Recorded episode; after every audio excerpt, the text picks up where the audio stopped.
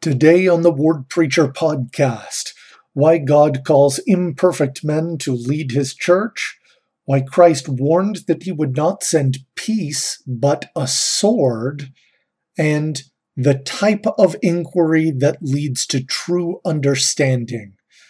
I'm Brett Jensen, and this is the Ward Preacher podcast.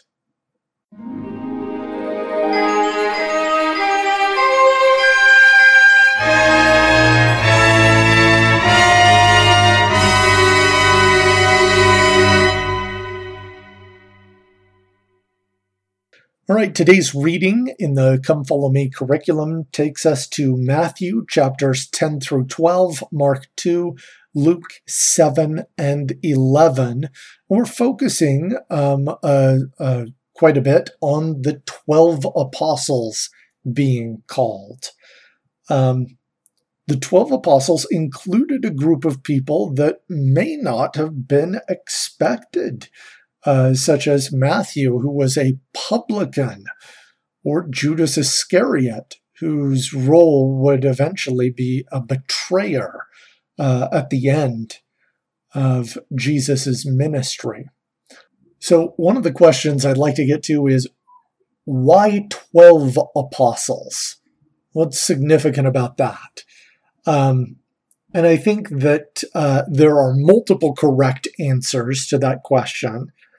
Uh, but one that I would like to focus on is the idea that Jesus was not throwing out all of the old covenants and the law of Moses and uh, and everything upon which his faith was was founded when he himself founded it when he appeared to Moses and delivered it and even before Moses when he covenanted with Abraham Isaac and Jacob um, the the connection of what he was bringing to the tribes of Israel is clear, and he made that clear to his apostles in Matthew chapter 19, verse 28.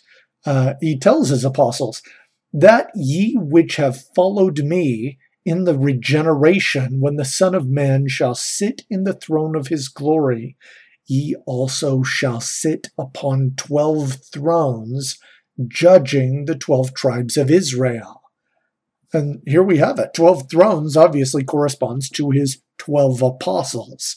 There is a role that they have uh, even after the law has been fulfilled in uh, when he comes again um, in connection with the tribes of Israel. Uh, this Old Testament connection is fundamental. They weren't throwing out what was old, they were building on it. This was a council of prophets, a traveling council that was meant to fulfill the promise uh, that had been made to Abraham that through his seed all nations of the earth would be blessed. All of them could receive access to the blessings of the message of Jesus Christ. So, with this important council, why would it include people who seem maybe less reputable? A publican and Judas Iscariot? Um, of course, part of this is because some people who seem bad end up being good. Consider the people of Nineveh to whom Jonah preached, who seemed unredeemable. And yet, after Jonah preached, they repented, sat in sackcloth and ashes, and were spared. Um, a, a, more profound example is that uh, of the Apostle Paul, who had spent his days persecuting anyone who believed in Jesus. And then when he met Jesus, he changed his perspective to the point he spent the rest of his life convincing people to follow Jesus as an apostle. Um, of course, if the standard for being a man of God were perfection, there would never have been any prophets. When you think about people like Jonah, who decided, eh, you know, God wanted me to go to Nineveh, but I'll jump on this boat to Tarshish. Or Moses himself, even. Um, he had several times in the first five books where he was called out for inappropriate uh, decisions, whether it was calling attention to himself or whether it was making sure that his children were fulfilling their part in the covenant, um, uh, circumcision, for example, or, uh, I mean, even questionable decisions in his past, like he's a guy who killed some Egyptian I mean, he wasn't a murderer, and uh, maybe we'll, uh, in, in, a few years when we get back to the Old Testament, we'll cover that a little bit more. Um, but still, in his past, he was somebody that had killed somebody. Um, but that's that's not the standard by which prophets are called. Moses was called of God, and through Moses, God did incredible works uh, and uh, of course, the people that came after, Joshua and the judges, led Israel along the same path that Moses had started them. It was absolutely fundamental to what Jesus was uh, teaching as well. The, the apostles were following in those same footsteps that those early judges had. They were meant to lead his kingdom, to lead his church.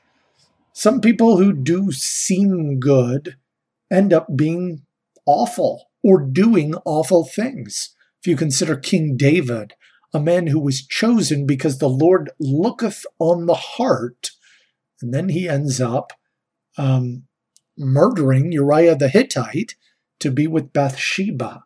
What a tragedy that was. Uh, or um, Judas Iscariot, somebody who seems like he was, you know, caring for the poor, but ultimately he was stealing, um, which we'll probably talk about a little bit more in detail uh, when, when we cover some of the passages in the book of John that describe how Judas was the one who kept the bag. He was in charge of donations to the poor and uh, managing the finances, and he really just cared about himself. And when he was called out on it, he took it out by betraying Jesus to his enemies. Just a terrible tragedy, which, which leads to the question if Jesus knew that this was going to happen, why call Judas to begin with? Of course, Judas was never the one who was forced to make his choice. But Jesus anticipated it and could use his understanding to put himself in the position he needed to be, which was to give his life at the appropriate time. Other people's bad choices are certainly not going to stop Jesus or his kingdom or God in any way. And that is true even of today, when leaders of the church may make bad choices, where some of them may end up being bad people. Uh, you know, some bishop who decides to leave the church or something. Um, that's always their choice, and they're not going to stop the kingdom of God through their bad choices. So, what was the mission of the 12? What was the point?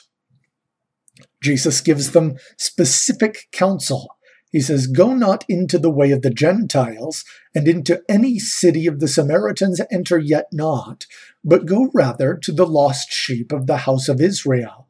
And as ye go, preach, saying, The kingdom of heaven is at hand.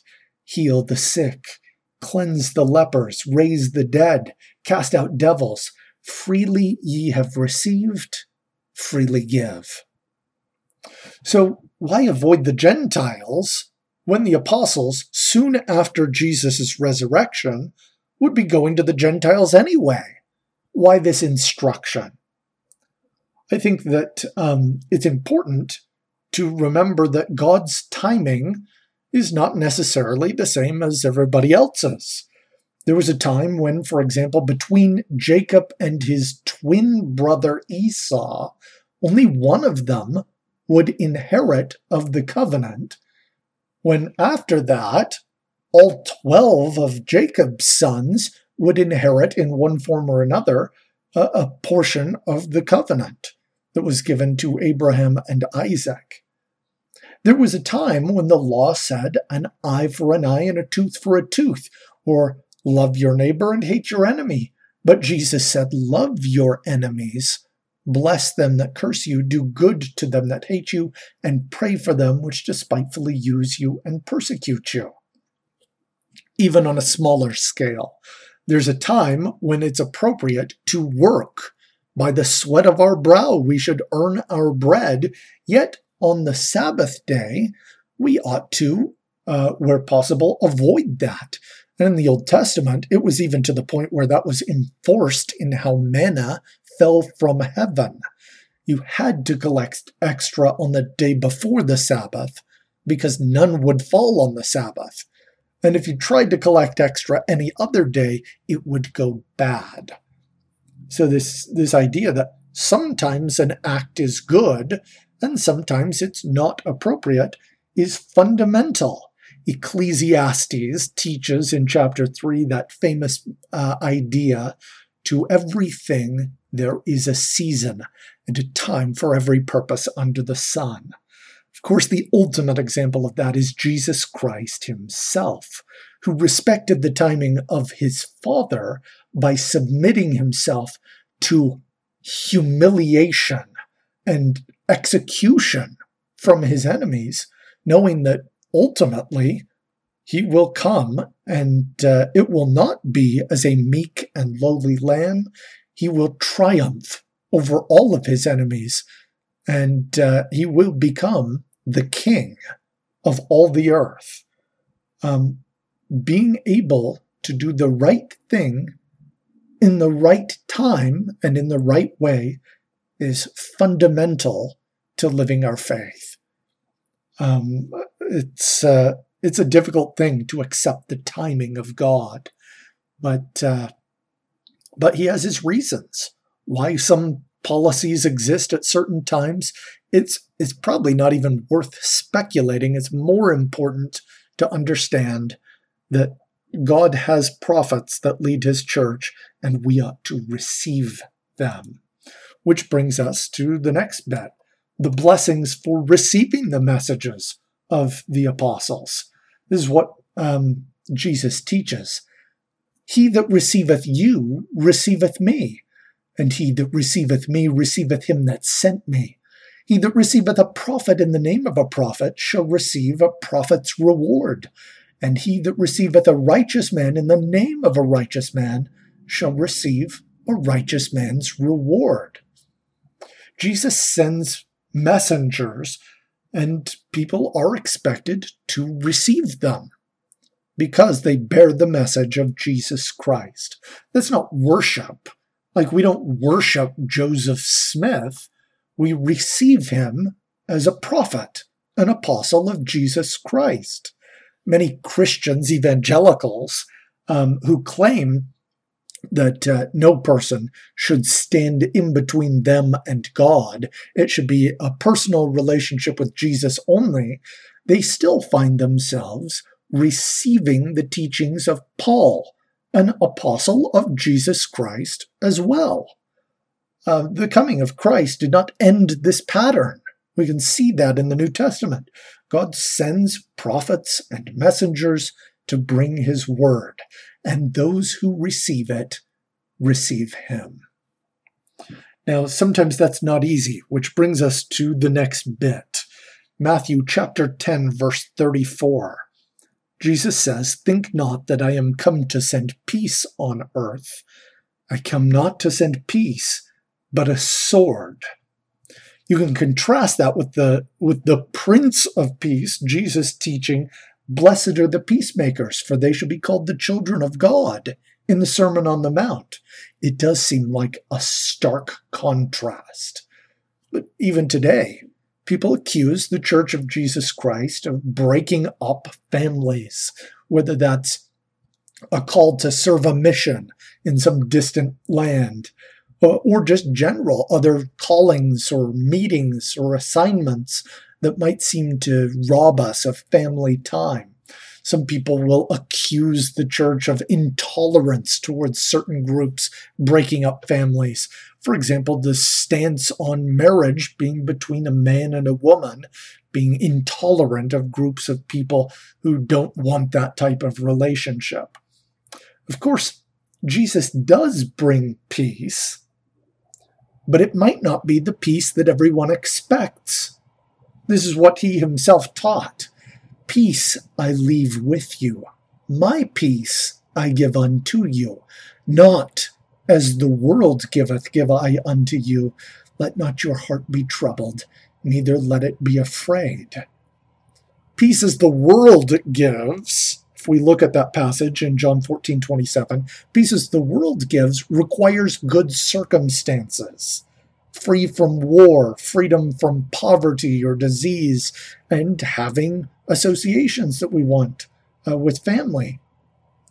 Peace from Christ must be independent of circumstances, particularly when you look at who he was giving that to his apostles, which, except for John the Divine, were all brutally murdered. Um, his believers after frequently persecuted. Jesus himself endured betrayal, torment, and death. A person who is born again as a disciple of Jesus Christ must be willing to cast aside other identities, things that they were born with before, in favor of uh, their identity as a disciple of Christ. Now, many times that doesn't require a choice, there's no dilemma. Uh, most of the time, a father is not required to abandon his family uh, to seek Christ. They can probably find Christ in selflessly serving their family. Um, but occasionally there are situations where a person may be put in a choice where they have to choose between spouse or God. And in that circumstance, a person should choose God. Think of the tragedy in the Old Testament with King Ahab uh, uh, uh and his, his wife, his Phoenician princess wife Jezebel. Uh, maybe he thought, perhaps he thought that God wouldn't want him to ignore the wishes of his wife. But God did want that. His wife was a terrible person, and he should have chosen to follow God. Jesus puts it very clearly so that it cannot be mistaken when he teaches in verse 37 of Matthew 10 He that loveth father or mother more than me is not worthy of me. Um, there is a, a kind of peace and happiness that can be found even when circumstances are difficult. A person should be confident that uh, in, in the end, Jesus will make everything right. There will be no more death or disease or sickness or trial. We will be with those that we love, never to part. Finding that peace, understanding it in context, is not always easy. Um, but it's not supposed to be. It's supposed to be difficult. Um, even the way that you approach gaining knowledge uh, is not always the same. Now, Jesus, of course, was not opposed to studying. He frequently quotes uh, the scriptures and gives examples uh, of people who lived in Old Testament times uh, in his teachings. But he prays this. This is in Matthew chapter 11, verse 25. I thank thee, O Father, Lord of heaven and earth because thou hast hid these things from the wise and prudent and hast revealed them unto babes. Uh, this is totally different than how the Pharisees um, gained their knowledge. They were these wise and prudent that didn't get it. And when they tried to ask questions to critically think, it wasn't motivated to gain understanding, it was to destroy. And Jesus called them out on that. He says, Woe unto you, lawyers, for ye have taken away the key of knowledge. Ye entered not in yourselves, and them that were entering in ye hindered.